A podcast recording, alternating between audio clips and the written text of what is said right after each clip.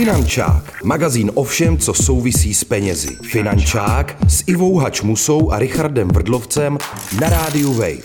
Takže vážení, startujeme. Jdeme na to. Začíná Finančák, magazín o všem, co vás zajímá ohledně peněz. Zdraví vás Richard Vrdlovec. A Iva Hačmusa. V dnešním dílu si budeme povídat o tom, jestli má každý z nás stejnou šanci být úspěšný. Na to ti dokážu odpovědět rovnou, jestli se mě chceš zeptat. No, chci se tě zeptat, samozřejmě. Nemá.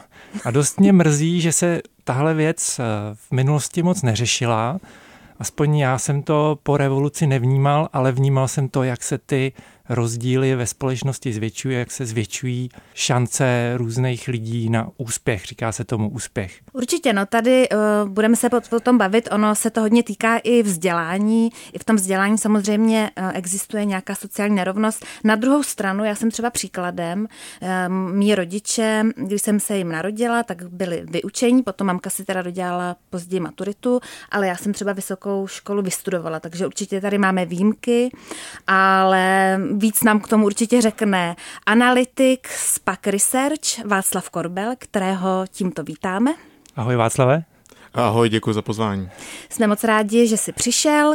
Eh, Václav se zabývá experimentální a behaviorální ekonomií a ekonomií vzdělávání. Já bych ještě jenom dodal, že mě vlastně na to mrzelo, eh, že jsem si vlastně, jak jsem stárnul, jak jsem si čím dál víc uvědomoval, jak je to příjemný eh, žít ve společnosti, která má ty sociální rozdíly malý, vlastně, že je prostupná, že jakoby drží dohromady. A uvědomil si to riziko, to, když se to vlastně rozklíží těmi velkými rozdíly. A tak jsem zvědav teda, co nám k tomu řekne Václav, ale nejdřív si poslechneme, co ti odpověděli náhodní kolem jdoucí, jak říkáme, kterých se ptala, jestli podle nich mají Češi stejné šance na úspěch. Přesně tak, pojďme si to poslechnout. Uh, Jana a je mi 30. To je velmi těžká otázka, na kterou se podle mě nedá takhle obecně uh, odpovědět, protože každý člověk je jiný, každý člověk má jiný obdarování a musí se s tím naučit pracovat. Takže hodně záleží na těch lidech.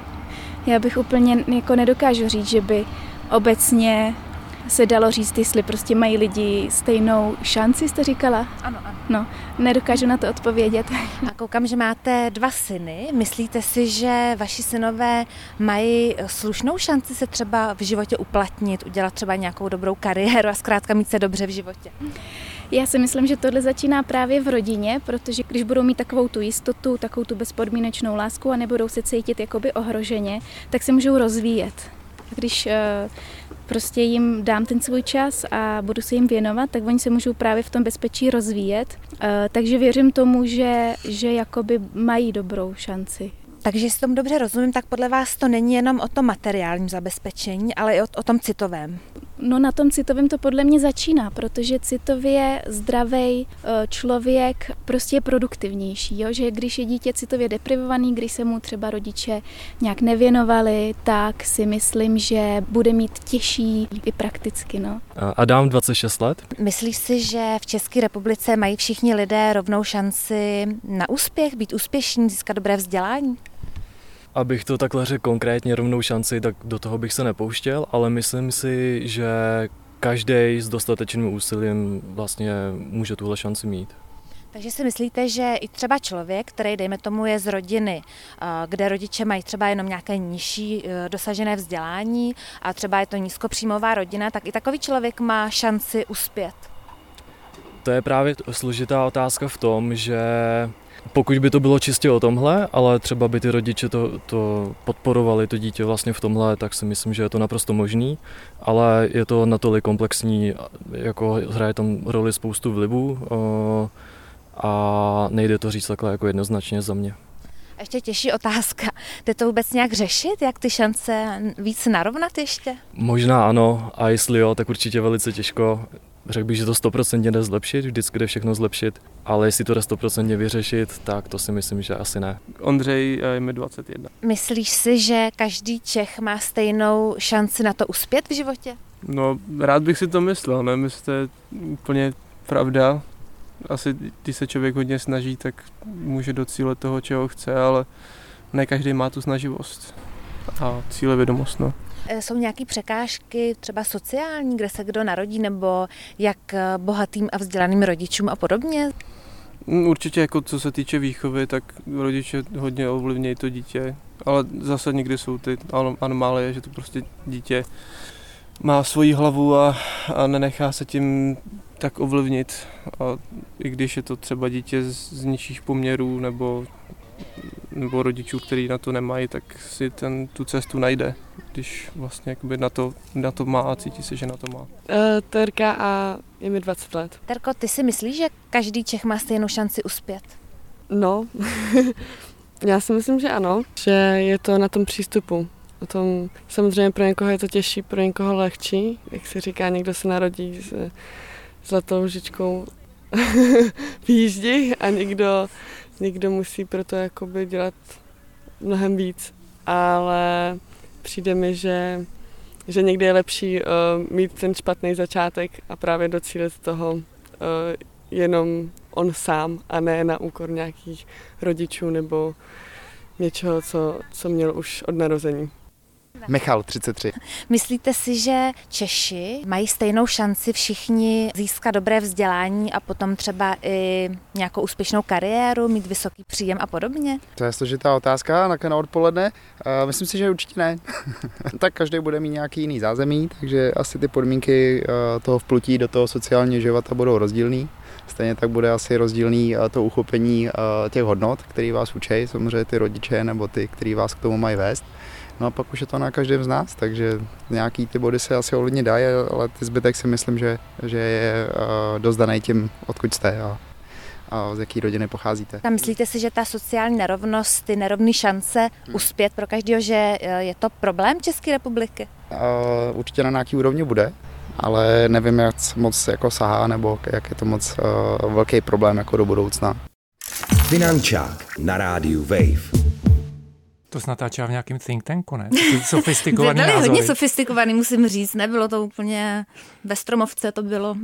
ve stromovce? bylo to ve stromovce. Lidi venčili psy, takže asi lidi, co mají psy, jsou sofistikovaní. Nebo víme, kam si zajít, když potřebujeme trošku pozbudit svůj mysl. Ale mě eh, z toho vychází jednak teda na to, um, jestli máme stejné šance, se ty názory různily. Někdo říkal ano, někdo, někdo ne, ale často tam zaznívalo um, to, že je důležitá ta rodina, že se to hodně utváří v té rodině. Souhlasí s tím Václave? Souhlasím s tím a vlastně když bych si dal dohromady ty odpovědi, tak oni nešli úplně proti sobě. Oni spíš odpovědali na trochu jinou otázku. Část odpovídala, může každé dítě nebo každý člověk uspět a to říkali většinou, že jo a s tím se určitě dá souhlasit. A ta druhá část respondentů odpovídala už víc na to, jestli mají stejnou šanci uspět, totiž jestli mají jako prostě stejnou, stejnou pravděpodobnost, stejné možnosti a tam se zhodovali víc, bych řekl, se přiklánil k tomu, že ne. A k tomu bych se přiklonil i já, protože když bychom se za takovou hypotetickou situaci, že se úplně stejné dítě narodí do dvou různých rodin, jedno eh, do rodiny vysokoškolsky vzdělaných rodičů žijících v Praze, druhé do eh, rodiny, nebo to stejné, ale do druhé rodiny eh, rodičů, kteří mají třeba jenom vyučení nebo základní školu někde pod Krkonoší, mají tyto dvě děti, to stejné dítě ve dvou rodinách stejnou šanci? No nemá, protože uh, aspoň tak to ukazují všechny data, všechny ukazatele, jsou jinak jako zajištěné, mají jinou podporu v rodině, mají různý přístup ke kvalitě vzdělání a tak dále a tak dále. Takže jednoduchá odpověď dlouhými slovy ne. Mm-hmm.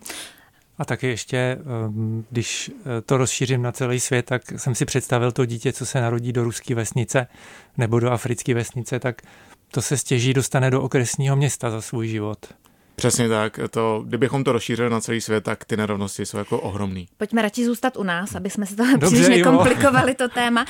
Ty už si, Václave, zmínil eh, vlastně některé ty faktory, které ovlivňují třeba ten budoucí úspěch. Eh, vzdělání, místo, kde se člověk narodí, tady nějaká lokalita. Mm-hmm. Existují nějaké další jako důležité faktory, které to ovlivňují? Já si vypučím uh, takovou jako teorii, nebo jak to, jak to charakterizují sociologové, když sám jsem ekonom, takže to budu říkat trochu jako s odstupem. Uh, oni zmiňují tři typy kapitálu. Jeden je ekonomický, to jsou ty finanční, jak, jsou, jako, jak, jak bohatý rodiny se, se, se dítě narodí, uh, včetně dědictví prostě. Uh, druhý jsou sociální kapitál, to většinou bývá i třeba kontakty, jak moc uh, rodiče mají kontakty na dobré doktory, na dobré učitele, právníky a tak dále. A, a třetí je kulturní kapitál, jestli se prostě berou do divadla, jestli má podněty jako z rodiny z různých, z různých oblastí a ve všech tady těch typech kapitálu bychom mohli hledat jako nerovnosti, eh, jak moc to dítě nebo ten člověk mladý je vlastně podporovaný. Asi bych možná zmínila ještě, hm, hraje tam nějakou roli třeba etnicita, jestli člověk jako je třeba se narodí jako bílý Čech nebo jako Rom třeba u nás. Tak ono záleží hmm. na, na víc. Etnicita je jedna hmm. z věcí, která, na které záleží a, a jestli se člověk narodí třeba jako Rom, tak ty šance má, má nižší. A aspoň to prostě zase ukazují všechna data, ale záleží na pohlaví, záleží na, na řadě faktorů, které mezi sebou jako se prolínají, takže není jako jednoduché říct, tenhle jeden faktor etnicita je prostě jako nejdůležitější a to, kde člověk bydlí, nemá vůbec význam, ale všechny tyhle ty jako střípky se skládají dohromady a dávají tu jako šanci eh, na úspěch v životě. Ona je taky otázka, co je to ten úspěch, jak to definovat. Jo, to mi přijde hodně důležitý si vydefinovat na začátek, protože někdy se to zaměňuje za to, že bychom všichni měli mít na konci jako stejně, tož určitě není, není cíl a jde o to mít stejné příležitosti. Takže když bych vzal právě jako stejné dítě, které se narodí do dvou různých rodin, takže bude mít stejnou příležitost v životě uspět. No nebo taky stejně čeho, že jo? Jestli stejně peněz, tak je to dost uh, omezující vymezení. Někdo může být prožít ten celý život na vesnici, chudě řekněme, a může mít skvělou rodinu, být šťastný a je vlastně to jako je úspěšný, že jo? Eh, ty jsi, Richarde, zmínil uh, předtím, že uh, jsi rád nebo cení si toho, že naše společnost je poměrně rovnostářská, ale nicméně vidíme, že tady určitá ta nerovnost je. Jak jsme na tom Václave v porovnání s ostatními zeměmi třeba v tomhle ohledu? No, já bych možná trošku i řekl, že nejsme zase tak rovnostářská země, jak se někdy, někdy říká, protože ono jako tady tohle to vychází z Giniho koeficientu, což je jako velmi zjednodušení, když se podíváte na, na, na příjmy jako bohatých a chudých lidí v dané, v dané zemi. A v Česku vycházíme, že máme jako relativně nízkou nerovnost ale to je spíš tím, že máme velmi jako rovnostářské důchody. Kdybychom jako důchody vzali pryč, tak už tak rovnostářství nejsme. A kdybychom se podívali třeba jako na majetek, ne na příjem, který se jako velmi těžko dokládá, protože ty nejbohatší lidi je velmi těžký jako dohledat, jak Do, moc... Dohnat k přiznání. No, jako zjistit prostě, jak na tom jsou, tak studie jako naznačují, že, že jsme v podstatě v průměru Evropské unie a nejsme zase tak jako rovnostářská země, jak se často jako říká. A ještě přitom bych řekl, že to vyplývá z historie, že vlastně jsme začali hodně rovnostářský a zhoršuje se to. Je, je to tak? Je to tak, uh, rozšiřují se nějaké jako nerovnosti ohledně, ale jak v čem? Jako v té příjmové nerovnosti určitě se rozšiřujeme, v té, v té nerovnosti, co se týče šancí a sociální nerovnosti, uh, tam je to těž, těžko říct, minimálně nějaký 15 let, když se podíváme třeba jako na přístup vzdělání, tak tam je to zhruba podobné. No. Jak je to, ještě jednou bych se vrátila k tomu vzdělání, Václave. Eh, je u nás skutečně to vzdělání eh, na takové úrovni a, a vlastně, že poskytuje stejnou eh, tu šanci se vzdělat všem lidem? Neposkytuje, zase jednoduchá odpověď a teďka to trochu zesložitím.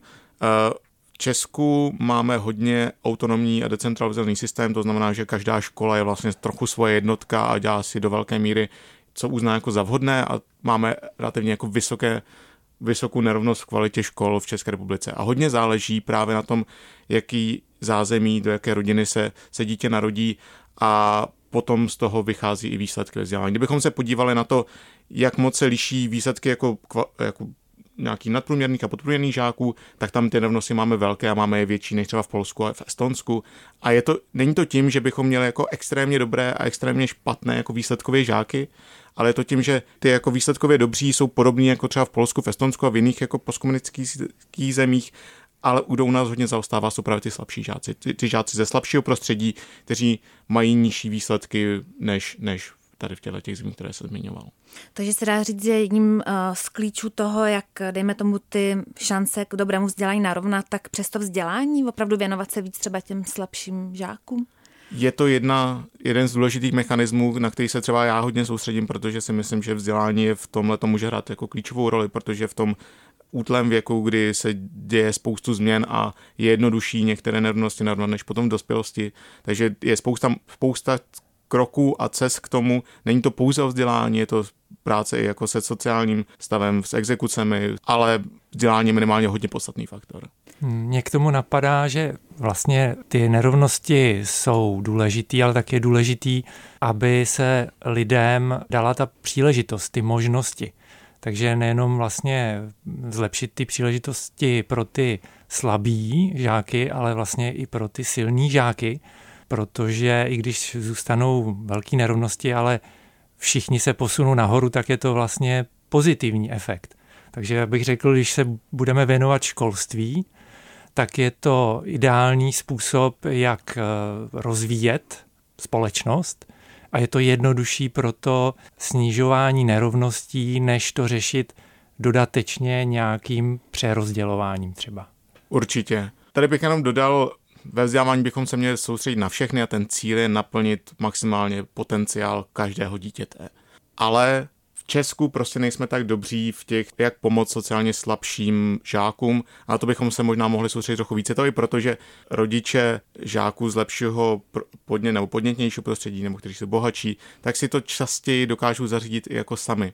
Vlastně najdou tu cestu, jak jak rozvinout ty své talenty. Přesně tak. Není to tak, že bychom měli rezignovat na, na děti, které jsou nadané nebo kter, kteří jsou z dobrého zázemí. Máme se soustředit opravdu na všechny, ale možná se máme trochu víc soustředit právě na ty z prostředí, které jsou jako z rodin, kde si neumí tak dobře pomoct prostě sami. Hodně v té anketě zaznívalo slovo úsilí nebo snaha. Když člověk se snaží, takže si tu cestu najde. Je to opravdu tak, jako že, že ta snaha vlastně umí překonat i ty překážky? Stoprocentně, ale taky tam zaznělo, že někdo to má lehče, někdo, někdo to má těžší. A někdo, kdo se narodí prostě do rodiny, která, nebo do místa, kde se mu klade víc překážek, tak musí překonat víc překážek. Takže určitě to se dá překonat a je jako podstatný říct, a to jsem si tady taky někde vypsal jako jeden bod, že všechno se dá překonat a nic není daného. Takže když prostě posluchači přemýšlí nebo někdo, někdo přemýšlí, že prostě nemá šanci, protože se narodil do, do, do špatné rodiny nebo chodí do školy, která je jako která není podnětná, kde učitelé nejsou tak dobří a cítí se demotivován, takže se to dá překonat a, a není nic jako dané do kamene, když já se narodím do nepodnětné rodiny, že prostě skončím, skončím jako špatně a skončím neúspěšný nebo spíš jako nešťastný. To se mi líbí, to je takový optimistický hm. přístup. no a tak ho rozvedem. Tak co by se s tím dalo dělat? Já jsem s chodou okolností potkal minulý týden kamaráda, který mi řekl, že pracuje v nějakém projektu na ministerstvu školství eh, nebo zabývá se vzděláváním a říkal, že to je tragický, že se jakoby s těmi kameny, ze kterých je to postavený, téměř nedá hnout, který jsou tam vlastně tak napasovaný historicky, že se bojí vlastně ty lidi, že se to tam zhroutí, takže radši nedělají nic. Co se s tím teda dá dělat? Co by měla dělat s tím naše vláda, ti, co s tím něco dělat mohou? Tak to je strašně široká otázka a já se to pokusím uchopit postupně. Tak co se s tím dá dělat na, na té vládní státní úrovni? Já jsem taky z okolností pracoval v minulosti na ministerstvu školství a nemyslím si, že by se nic nedělo. Občas pane velkým pesimismus, že školství je zabetonováno, nic se nedá měnit. Ono i na ministerstvu se věci mění. Je nová strategie na, na příští deset let, která má jako poměrně ambiciozní, ale dobré cíle, aby to vzdělání bylo inkluzivní, aby podporovalo prostě každého, každé dítě.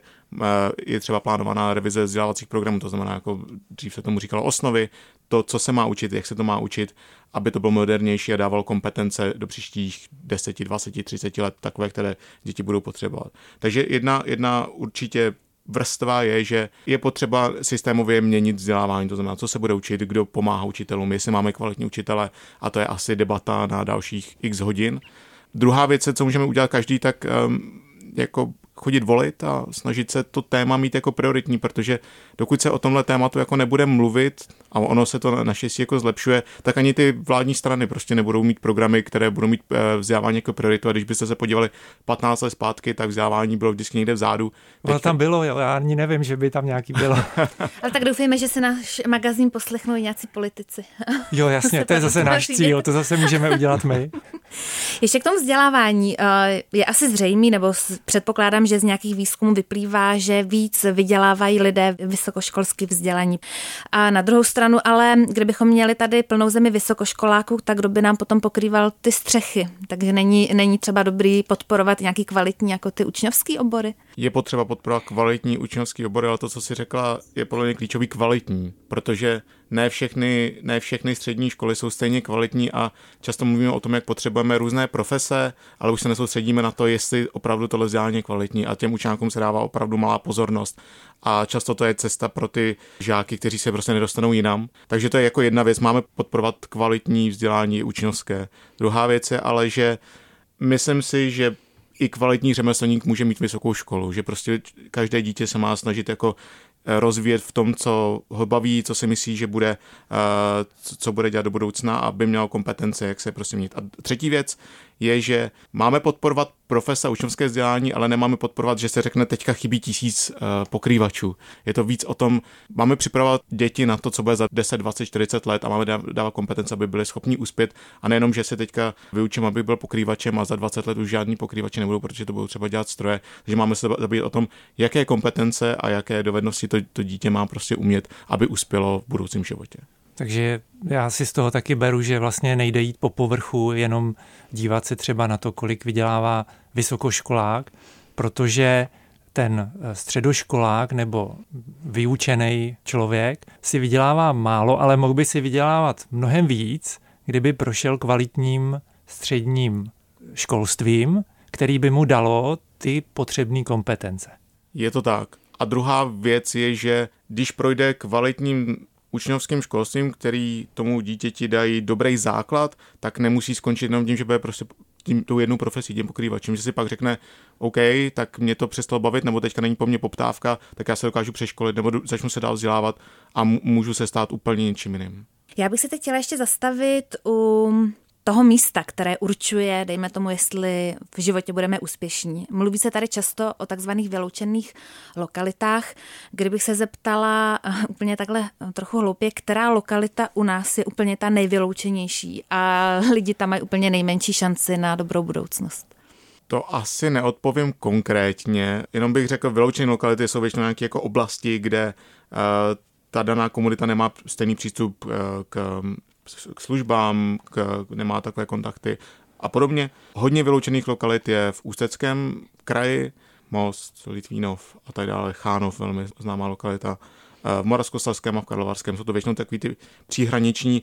Nelze asi říct, která lokalita je nejvyloučenější, každá má svoje specifika, každá je jiným způsobem omezena přístupu ke, k různým službám, ale je jich zhruba kolem 100 tisíc, to bylo v roce 2015 známé Gabelově mapy, takzvané projekt ministerstva práce a sociálních věcí. Od té doby novější data nejsou. 100 tisíc lidí, lidí v nich bydlí. Přesně tak. Jo, jo díky. To je poměrně, to je poměrně velký číslo. No já jsem zase, jo, zase myslel, to že to bude horší, že, že to bude horší. Jo. A to jsou takový ty větší lokality, aspoň 50 lidí, samozřejmě jako může být i vyloučená rodina, o které to jako nevíme. Já bych se ještě chtěla zeptat na to pohlaví. Taky jsme to už tady zmínili. Tak se zeptám teda jako žena, mluví se hodně o tom gender pay gap, jakože ženy mm-hmm. vydělávají méně. To skutečně třeba v České republice opravdu problém?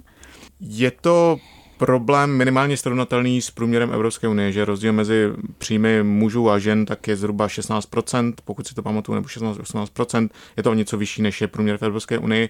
To, co myslím si je výraznější, nechci říct problém, ale spíš charakteristika České republiky, je účast žen na trhu práce, že eh, je velký rozdíl, že 90% mužů produktivního věku na trhu práce, u žen je to 70% a ten rozdíl mezi muži a ženy je poměrně e, vysoký a to je hodně daný nastavením e, rodičovské a mateřské dovolené, protože u nás je velmi dlouhá, tři roky a návrat žen na, na trh práce je je jako složitější a je i takový, že nedává moc motivací zaměstnavatelům, aby zaměstnávali ženy na rodičovské e, dovolené, třeba na částečné nebo nějaké flexibilní úvazky. Takže to je něco, co jako trochu brání, že nám i, ne, nechci říct, že by každý, každá žena jako na rodičovské dovolené nebo muž, to je jedno, měli pracovat, ale český stát nenastavil ani jako motivace, že pokud žena nebo muž na rodičovské chtějí pracovat, tak je to pro ně hrozně složité. Mm, ale už jsem teď četla nějaký, že jsou snahy vlády eh, motivovat zaměstnavatele, aby dávali víc ty flexibilní nebo zkrácené úvazky, tak snad třeba se to pohne. Tak jedině dobře, já budu doufat, mm. že se to pohne. A tak on možná je diskriminativní už eh, vlastně ten eh, zákon, zákonník práce, kde vlastně zaměstnavatel má nějaký podmínky, za kterých, když žena otěhotní, tak ji vlastně musí dát volno, pochopitelně, jo. potom ji musí vzít zpátky. A vlastně ten zaměstnavatel, když tohle ví dopředu, že to jakoby hrozí, že jo, pochopitelně, tak potom může jakoby diskriminovat na tom místě tu ženu, protože jde do nejistoty. Co si o tom myslíš, Václave? Je to tak, nejsem odborník na tohle téma, takže nechci úplně jako zabředávat, ale je to i nastavením, nebo pak funguje prostě, že ty náklady pro zaměstnavatele jsou daleko vyšší pro ženu, která plánuje mít třeba rodinu a je to většinou žena, kdo, kdo si bere tu dlouhou rodičovskou dovolenou. Nevím, jak, to, jak se to řeší v zahraničí, ale je prostě pravda, že dochází k tomu, že, že ženy ať už na rodičovské nebo i po rodičské dovolené, prostě jsou na trhu práce míň a je pro ně eh, těžší najít práci.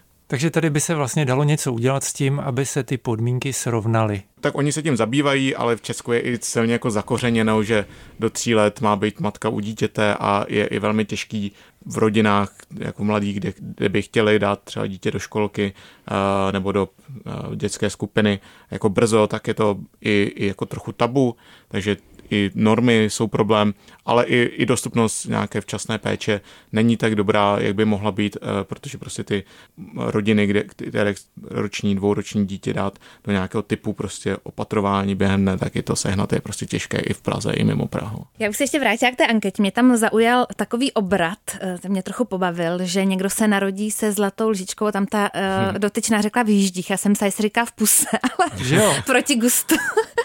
ale chtěla bych na to navázat. Ano, jsou tady lidi, kteří mají, jdeme tomu, jestli se to dá tak říct, to štěstí, že se třeba narodili do bohaté rodiny, zdědí třeba nějaký majetek po rodičích a třeba mm, teoreticky by ani možná nemuseli někteří chodit do práce. A pak se někdo narodí do v vozovkách chudší rodiny. A musí chodit do práce. A musí chodit do práce a pořád to nestačí. Zároveň uh, mluvíme tady o narovnávání šancí, ale je vůbec teoreticky možné, aby se ty šance narovnaly natolik, že by vlastně ani tady neexistovala nějaká, já nevím, nechci říct to slovo závist, i když ano, určitě my lidi jsme takový, že si dost často závidíme, že soused má větší balkon nebo hezčího psa nebo větší zahradu. Do jaký míry je vlastně, mě zajímá jako to možný fakt jako narovnat, je nějaký hmm. taková meta nebo maximum, kde si řekli, máme jako společnost, kde, kde fakt mají všichni se podobně stejně dobře, nebo je to úplná utopie?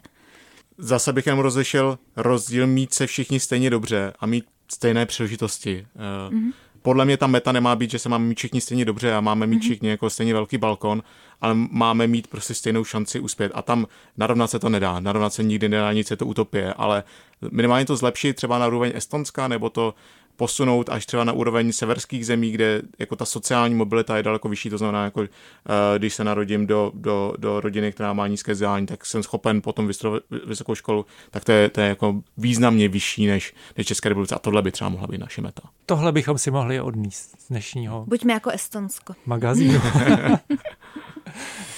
Tak jo, my se loučíme pro dnešek. Já bych chtěla moc poděkovat našemu dnešnímu hostovi, kterým Loučíme byl se i s Vaškem ekonom Korbelem. Vašek Korbel. Se mnou tady byl Richard Vrdlovec a my děkujeme za pozornost a těšíme se příště. Děkujeme Děkuju. za návštěvu. Ahoj. Ahoj. Ahoj. Finančák, magazín o všem, co souvisí s penězi. Finančák s Ivou Hačmusou a Richardem Vrdlovcem na rádiu Wave. Další díly Finančáku najdeš na webu wave.cz lomeno Finančák, v mobilní aplikaci Můj rozhlas a dalších podcastových aplikacích.